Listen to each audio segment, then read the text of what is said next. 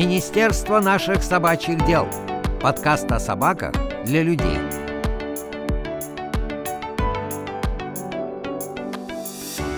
Всем привет, это Элина. Добро пожаловать в новый выпуск подкаста Министерства наших собачьих дел. Сегодня мы затронем непростую тему и поговорим о собачьей пенсии, старости и о том моменте, когда собака уходит из жизни. Скажу сразу, когда я планировала этот выпуск, то не ожидала, что он получится настолько насыщенным. Мне хотелось раскрыть эту тему с разных сторон. Поэтому мы разделим выпуск на две части. Первой вы услышите историю моей гости, а в следующем выпуске, который выйдет уже через неделю, я поделюсь с вами личными историями других владельцев собак-поводырей на эту тему, а также мнениями экспертов, которые помогут разобраться, когда же собаке-поводырю пора на пенсию и правда ли, что работа собак-поводырей влияет на продолжительность их жизни. Вообще, я считаю, что одна из самых больших несправедливостей этого мира заключается в том, что собаки живут не так долго, как люди. И чем дольше я работаю в центре собаки-помощники, тем больше убеждаюсь в том, что взаимоотношения незрячего человека и его собаки-поводыря, ну, прям особенные. И о том, каково это терять не просто близкого друга, но и помощника, мы поговорим в этом выпуске. Моя гостья сегодня — Наталья Хедлунд.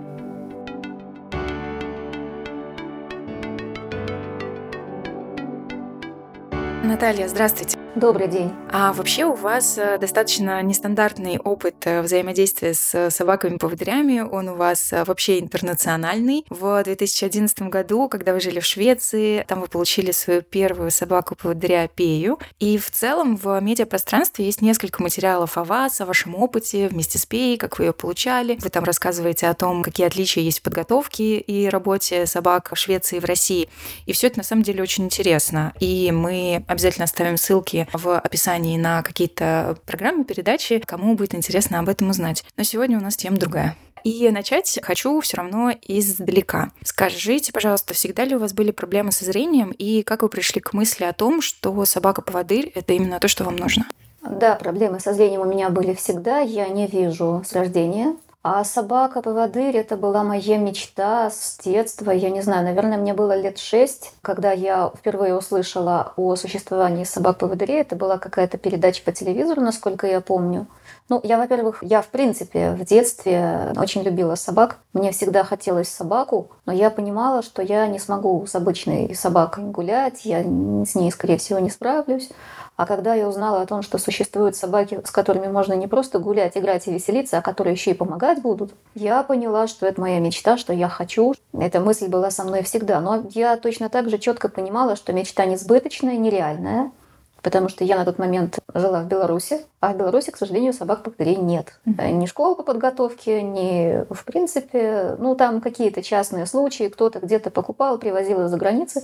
Ну, то есть я жила с таким чувством, вот есть мечта, мечта такая, мечта всей твоей жизни, настоящая прям мечта-мечта, но она несбыточна. И в один прекрасный момент просто жизнь меняется кардинальным образом. Это вот к вопросу о том, что если очень хотите, если очень мечтать и верить несмотря ни на что, то мечты в любом случае сбываются, даже независимо от э, каких-то обстоятельств. Главное очень хотеть и очень верить в свою мечту. И когда кардинально поменялась жизнь, у меня появилась... Сначала появилась э, собака-поводырь мужа моего, а у нас была одна собака на двоих.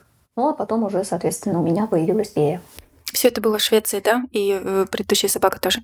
Да, все это было в Швеции. Ну, сначала я познакомилась... Впервые э, собаку-поводыря я увидела, когда училась в Америке. Угу. У меня э, большая часть жизни прошла в путешествиях, в каких-то поездках, в каких-то заграницах. На самом деле звучит очень круто, но не знаю, ну почему-то так как-то складывается.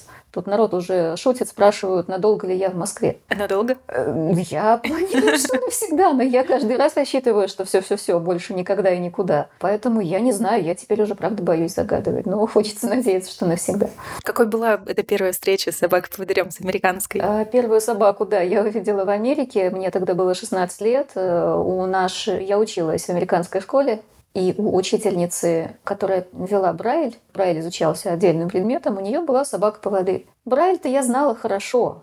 И, в общем, э, ну, не очень он был мне нужен, скажем так, потому что я брайлистка вот прям целиком и полностью. Я тот человек, который не представляет своей жизни без Брайля. Но поскольку у учительницы была собака, это было, э, был главный аргумент, почему я ходила на уроки Брайля. И когда я увидела, как эта собака работает, не просто там ее можно было потискать, это был золотистый ретривер. И когда я увидела, как собака работает, когда мне дали подержаться за шлейку, вот это вот все, я, конечно, ну, это были такие эмоции, которые...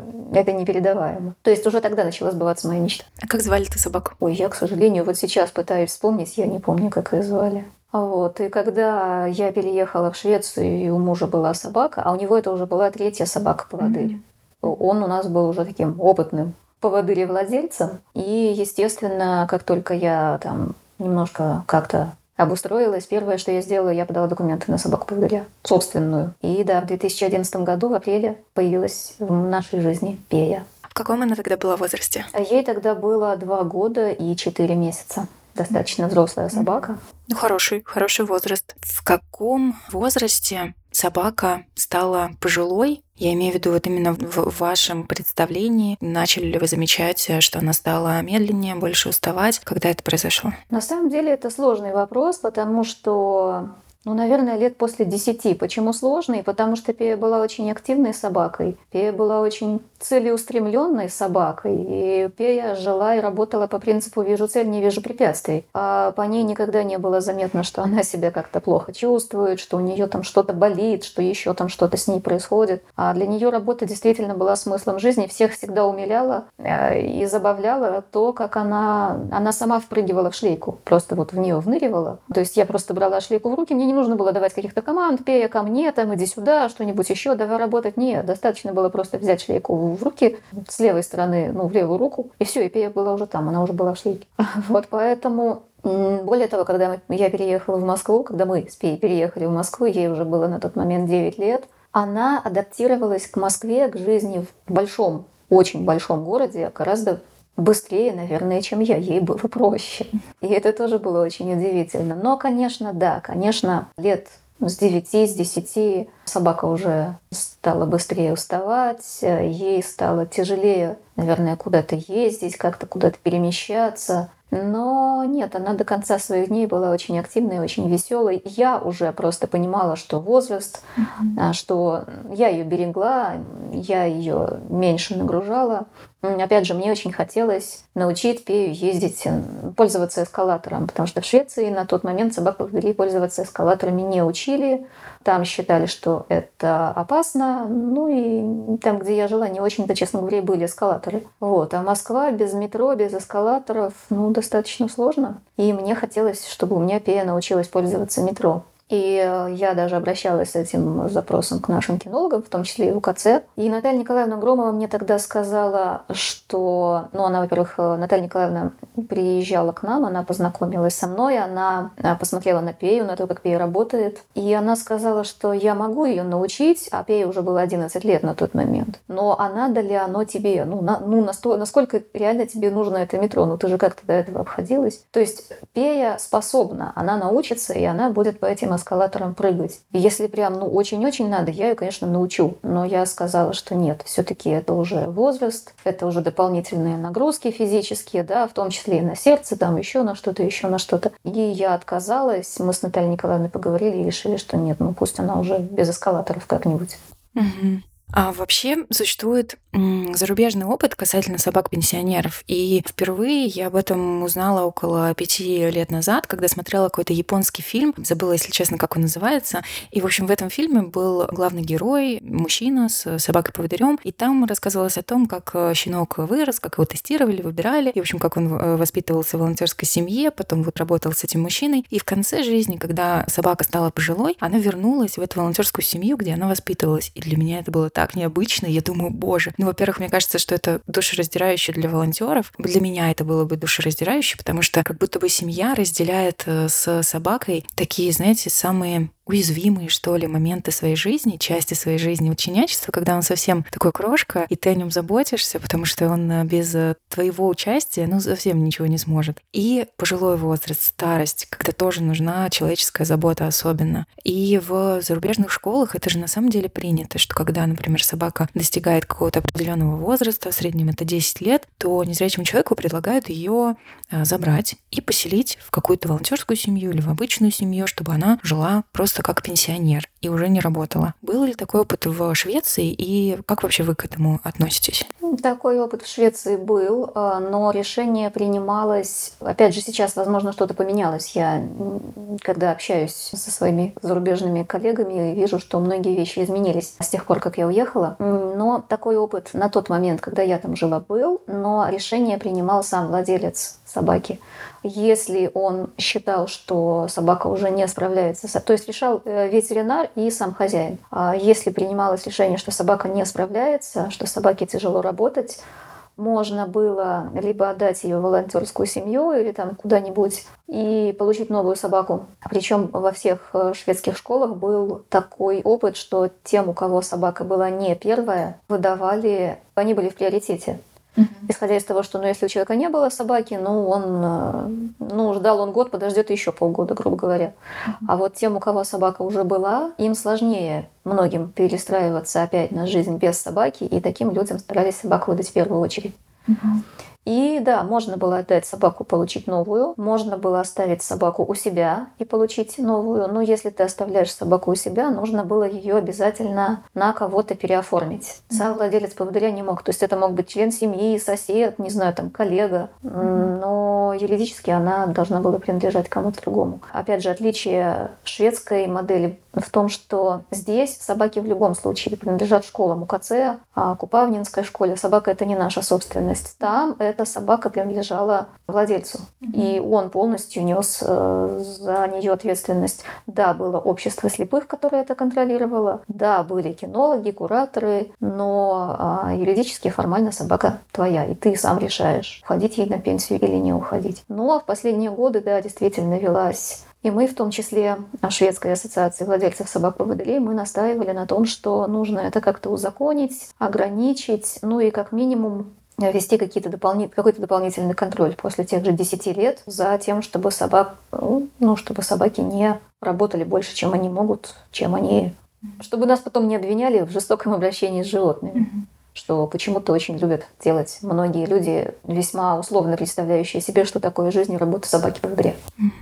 А есть какие-то, ну, не то чтобы статистические данные, но по вашему опыту незрячие владельцы собак по дворе не принимали решение отдать свою собаку на пенсии или все таки оставляли ее себе чаще всего? В основном оставляли. Отдавали очень мало. В основном оставляли себе, э, тем более, что когда собака уходила на пенсию, если она реально переставала работать, вот прям совсем на пенсию, на пенсию, э, им все равно помогали ее содержать. То есть те годы, те преимущества, которые у нее были в рабочем статусе, когда собака была поводырем, они же оставались и на пенсии. Ну, например, было бесплатное ветеринарное обслуживание. И в принципе, если человек хотел, он мог ее оставить себе, и в основном оставляли. Но опять же, у меня есть подруга, которая всех своих собак отдавала и отдает. У нее, по-моему, сейчас или четвертая, или пятая. Лет в 9, в 10 где-то, да, вот она четко как только собака начинает там замедляться, начинает как-то еще, она сразу их отдает, и все, не хочу, давайте мне новую. Я не знаю, как такое возможно, но для кого-то, наверное, возможно. Я бы не смогла отдать собаку. Я себе не представляю, что должно было бы случиться, чтобы я... Это член семьи, это часть тебя,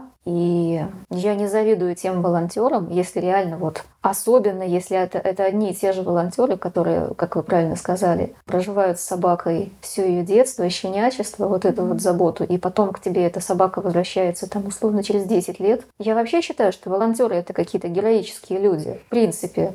Потому что как они, я, я не знаю, как можно отдать щенка в школу, а понимая, что он, возможно, уедет куда-нибудь там на Сахалин, и ты его больше никогда не увидишь. Да, и на самом деле, когда вот я была в израильской школе подготовки собак по у них тоже такая практика, что вот э, собаке исполняется определенный возраст, и она дальше уходит на пенсию. И там как раз мне рассказывали, что чаще всего они не остаются в семьях своих владельцев, они передаются там либо в волонтерскую семью, в которой воспитывались, либо а, просто в обычный дом. И для меня это было очень необычно, и они не могли понять, почему я так удивляюсь. Какая-то разница в культуре, может быть, в менталитете, я даже не знаю в чем, но для них них это было совершенно очевидная забота о собаке. То есть собака, все, она проработала, теперь ей нужно отдохнуть.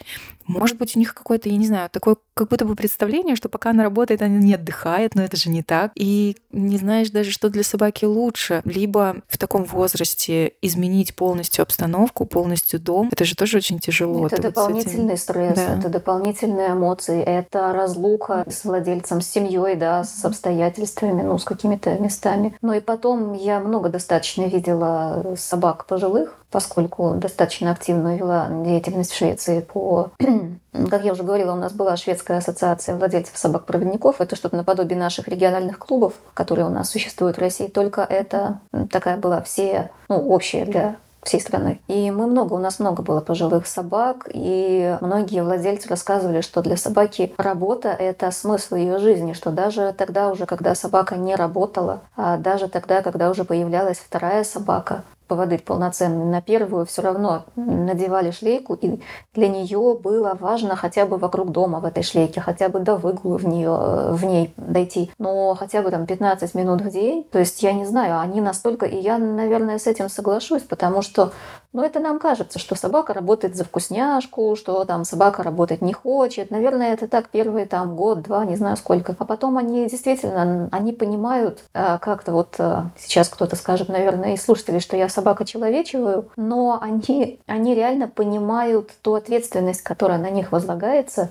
когда собака-поводырь начинает работать, она работает на уровне тех условных рефлексов, которыми ее научили в школе. То есть она слышит команду, она ее выполняет в шлейке, ну и как бы, ну, научили ее показывать столбики, но она их и показывает. А спустя какое-то время собака начинает понимать, для чего она это делает, почему. То есть, ну реально, даже когда ты идешь с собакой в шлейке, и рядом идет кто-то зрячий, сопровождающий, собака работает по-другому. Потому что она понимает, что, ну, если она накосячит, то тебе все равно подскажут, тебя все равно там проводят, ничего страшного. Когда ты идешь с собакой один, собака полностью сосредоточена, сконцентрирована, это 200% внимания. И как они это чувствуют, как они это понимают, я не знаю, но это действительно так работает. И чем старше собака становится, тем больше этого в ней проявляется. Поэтому, да, для них до конца важно хотя бы вокруг дома, но пройти в шлейки и понять, что она все еще нужна, что она mm-hmm. важна, что вот она не просто так живет.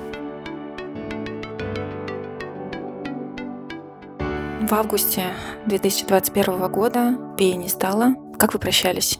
В августе 2021 года Пеи не стало. У нее была онкология. Мы до последнего боролись, до последнего пытались что-то сделать, но в конце пришлось принять решение об усыплении. Причем все это произошло буквально за два дня. А в пятницу вечером Пею, а, Пея попала в больницу, и в субботу а нам позвонили из клиники, сказали, что сделать уже ничего нельзя. И это тоже очень э, такой сложный момент, когда ты не просто понимаешь, что на тебе вот эта вот ответственность, что ты там о собаке заботишься, там что-то для нее, а ты должен принять решение, ну, то есть от, от твоего решения зависит ее жизнь. Либо ты будешь дальше пытаться э, делать все мыслимое и немыслимое, чтобы собаку спасти, и вот тут нужно понять, когда это реально нужно, когда реально можно что-то сделать. И почувствовать ту грань, когда от твоего, не знаю, там, эгоизма, упрямства, чего-то еще собака будет просто мучиться. Потому что, опять же, ну ты же будешь, ну я же для собаки стараюсь, ну я же, я же хочу как лучше. А на самом деле ты просто можешь это делать для себя. Ну потому что ты не хочешь с собакой прощаться. И вот это вот нужно просто, ну, когда ты понимаешь, что все, наступил предел, и да, нужно прощаться, ну тогда ты просто приходишь и прощаешься. Но это было, конечно, опять же, у меня был уже такой опыт, мне было немножечко, наверное, проще, потому что мы так прощались а, с собакой э, моего супруга в Швеции. Там тоже было усыпление, там, ну, правда, там все было попроще.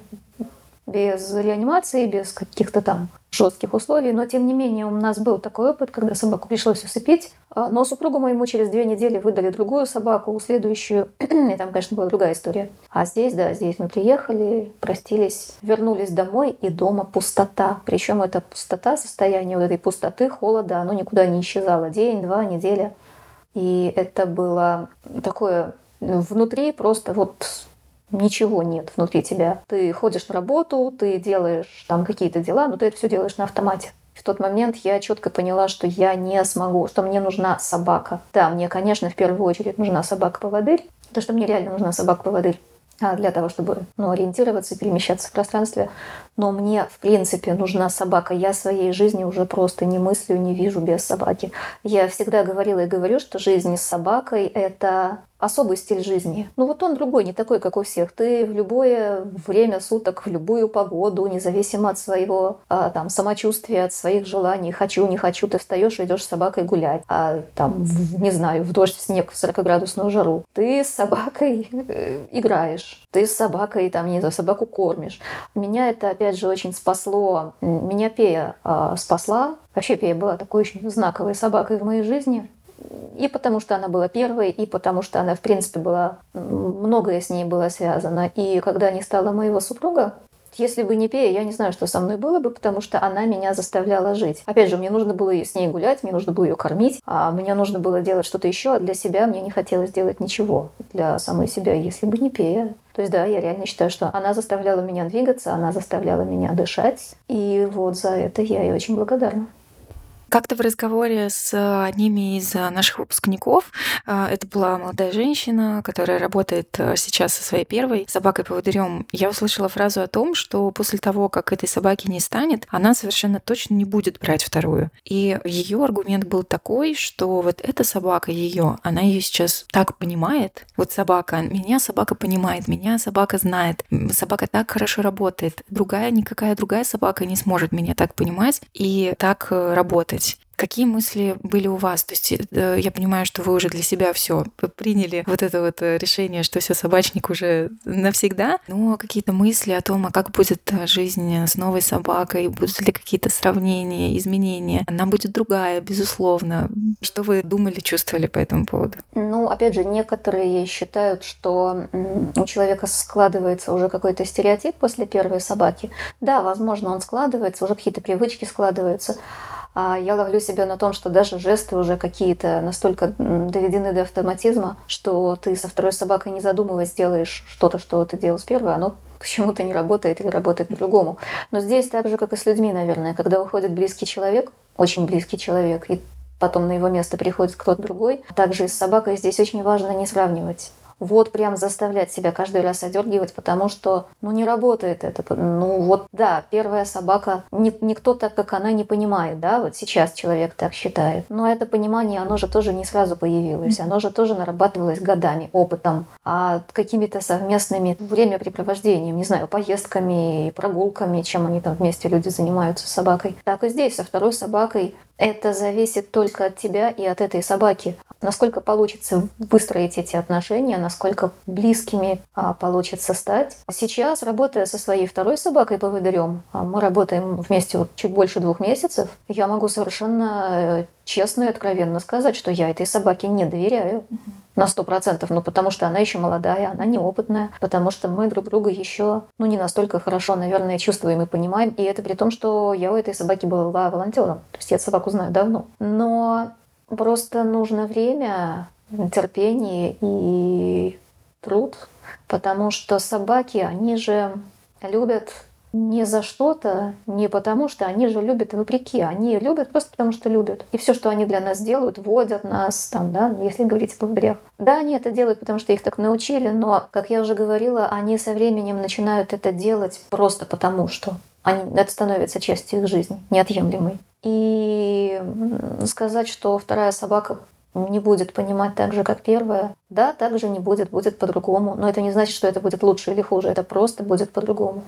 И это снова вот про волонтерский ваш опыт, это снова нестандартная история, ситуация такие в практике нашего центра случаются редко. Был такой опыт, но редко, когда а, человек, который сам находится в листе ожидания на получение собаки поводыря, становится нашим волонтером. Но в прошлый раз, кстати, когда был такой опыт, собака, которую воспитала девушка молодая, она, эта собака не стала ее поводырем, она стала поводырем другому молодому человеку. Вы же сразу хотели, чтобы тот щенок, который будет расти у вас, мог стать вашим поводырем. И так все совпало, совпали все звезды, что на самом деле Арвин вам подходит хорошо. Правда, я не знаю, как Анна Мартиновна, Наталья Николаевна могли в, там, в этом щенке увидеть на самом деле тот потенциал, совершенно не зная его, но зная вас, как так подобрать. Этот опыт э, с Арвин, когда в вашем доме появился маленький щенок, как это было?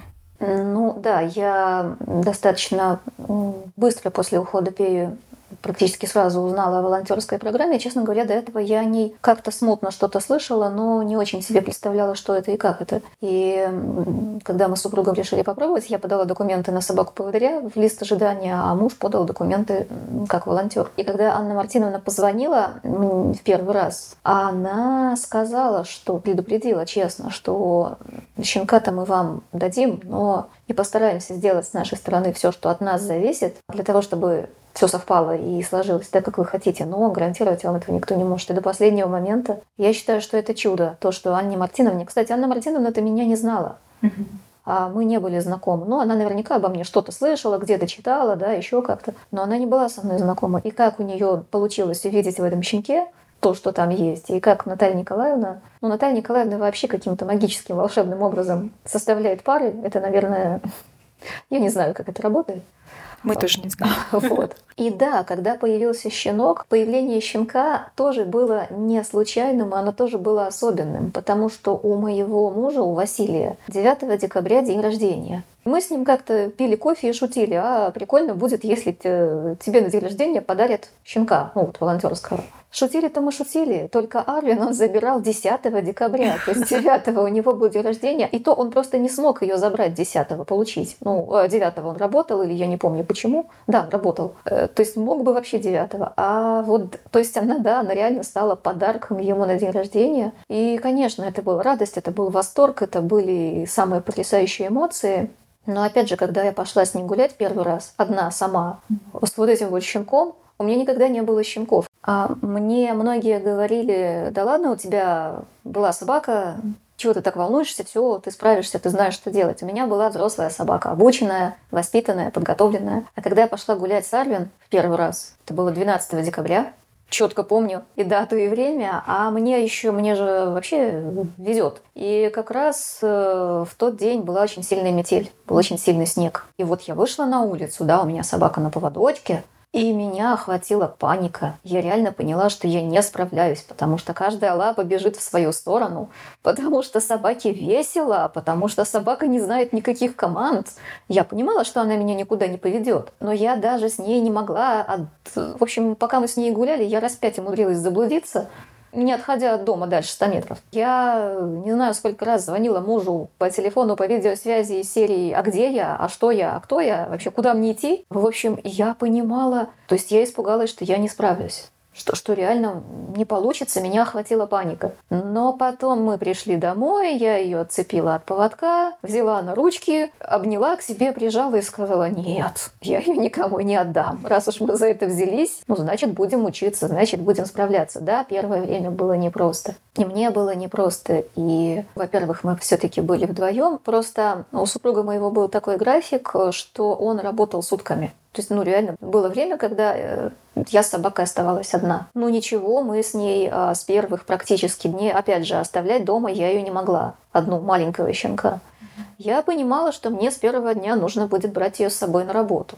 Ну, там то, что это такси, это ладно, это не обсуждается. А, но я очень боялась, что я, я всех предупредила на работе, что я завтра приду с собакой, и рабочий день будет, наверное, закончен. Ну, потому что работать мы не будем, не сможем. Все сказали, ну, приводи, будем сюсюкать, нянчить твою собаку. И у нее, кстати, до сих пор на работе, на моей, на Логосе, есть крестный папа. То есть одного из моих коллег реально прозвали ее крестным отцом, потому что он, ну, он с ней, он с ней гулял, он ее там, он с ней играл, он ей игрушки покупал, он там за ней ухаживал, когда ей было плохо. Ну, в общем, да, у нее реально есть такой крестный отец, он до сих пор ее безумно любит. Но когда я пришла первый раз с Арвин на работу, она очень четко как-то для себя определила, когда у кого-нибудь было время с ней поиграть, она играла. Когда все были заняты, она лежала на своем коврике.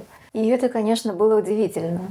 То есть она не мешала нам работать. Да, было сложновато, да, она уставала, ей там хотелось скакать, она могла там кому-нибудь на голову залезть, еще что-нибудь. Но мы с ней с первых дней и гуляли, и на работу ходили. И как-то у нас вот это вот все так сложилось. Но я постоянно ловила себя на мысли, а что если не получится, а что если она не станет моим поводырем, а что если она вообще не... Как я буду ее отдавать? Я же не смогу ее отдать. Но все сложилось каким-то удивительным волшебным образом. Я безумно, безмерно, просто безгранично благодарна за это всем причастным, всем, кто нам помогал. Я благодарна за это Богу, потому что Арвин ко мне вернулась, как я того и хотела. И она теперь моя вторая собака-поводырь.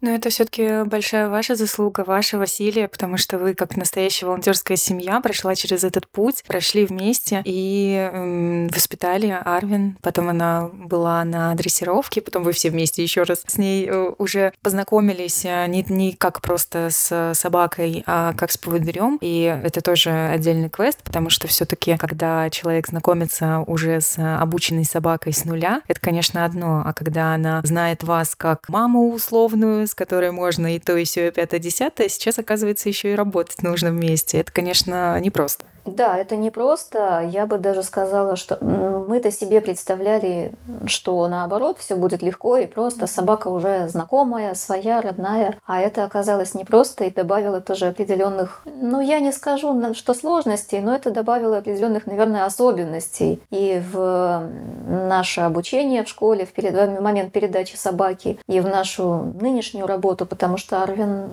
ей сложно было перестроиться. Она же раньше меня в шлейке не водила, почему она сейчас сейчас должна это делать. То есть это да, это тоже удивительный, тоже такой совершенно особенный, незабываемый опыт, когда ты с собакой знакомишься с нуля, вот как я с Пеей, с первой, и когда ты собаку знакомишься с ней дважды, это, это, конечно, очень такая сложная гамма чувств, эмоций, но это настолько классно. Ну и отдельно, конечно же, хочу отметить то, что вы с Василием участвуете в нашей акции ежегодной по сбору средств на покупку щенков, будущих собак-поводырей. И вы уже приняли участие в покупке собаки, которая сейчас уже работает поводырем. Это собака Кода, которая работает уже с Кристиной. И одна из одного из щенков, спонсорами которого вы стали, вы дали ей имя Пия. Да, после ухода нашей Пеи остались деньги, которые были собраны на ее лечение, и мы решили, что самый лучший способ их потратить — это перевести на покупку щенка будущей собаки-поводыря. И так появилась кода. И После этого мы для себя решили по возможности сделать это, ну, традицией, не традицией, но мы решили по возможности покупать по одному щенку в год. И да, так появилась Пея, но опять же захотелось, чтобы у Пеи было у нашей пеи было какое-то продолжение. Причем очень интересное получилось продолжение, потому что моя пея была черная, а ну вот пея, которая учится сейчас в школе, она белая такая.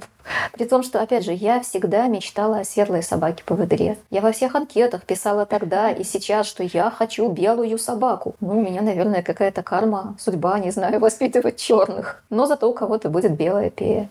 Классная, большая, красивая собака. Я надеюсь, что не, не прост, с непростым характером. Это из разряда как корабль назовешь, да, так он. Потому что, конечно, Пея тоже была девушка своеобразная. Вот, но да, мы это важно, и по мере возможностей, по мере сил нам очень хочется продолжать участвовать в жизни школы. Если есть возможность э, финансовая, если нет возможности, может быть, как волонтеров, наверное, взять щенка с нуля мы уже вряд ли, по крайней мере, в ближайшее время решимся, но, может быть, кому-то нужна будет передержка, может быть, я не знаю, там еще что-то. Ну, то есть э, для нас это важно, и для нас это действительно часть нашей жизни. Наталья, ну и в завершении нашего разговора я хочу задать вам традиционный вопрос второго сезона нашего подкаста. Продолжите фразу «Человек, собаки, кто?» Человек, собаки, опора, поддержка, партнер. Наверное, так. А собака человеку? А собака человеку.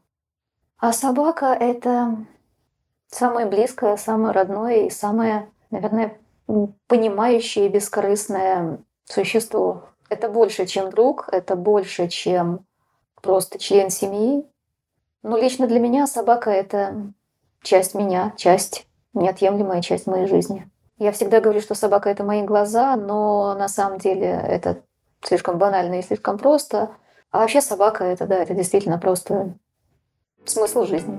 Наверное, так.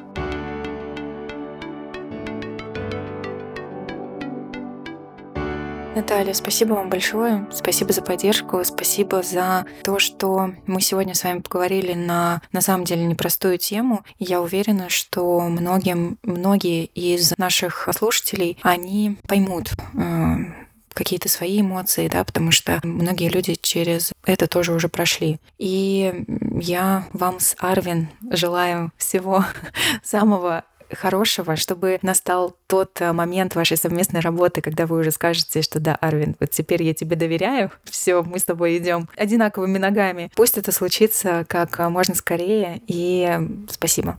Спасибо большое. Я уверена в том, что это обязательно случится. Просто нужно чуть-чуть подождать и еще немножечко поработать. Вообще, Арвин большая молодец. Я хочу, пользуясь случаем, конечно же, поблагодарить э, еще раз Наталью, нашего замечательного тренера, которая подготовила для меня Арвин, а потому что без ее участия тоже все это не состоялось бы. Ну, а всем владельцам собак-поводырей хочется пожелать хочется, наверное, просто сказать, берегите ваших собак. Вот просто любите, берегите и верьте им. Наверное, так. Спасибо. Спасибо. До свидания. Всего доброго.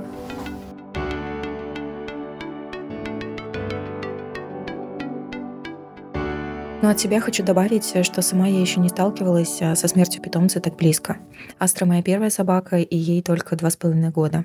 Но признаюсь, что я достаточно часто об этом думаю и очень-очень сильно боюсь этого момента. Поэтому прямо сейчас я закончу запись, пойду к ней, обниму, поцелую и просто в миллиардный раз скажу Астре, как сильно я ее люблю. Если ваш питомец сейчас рядом с вами, рекомендую вам сделать то же самое.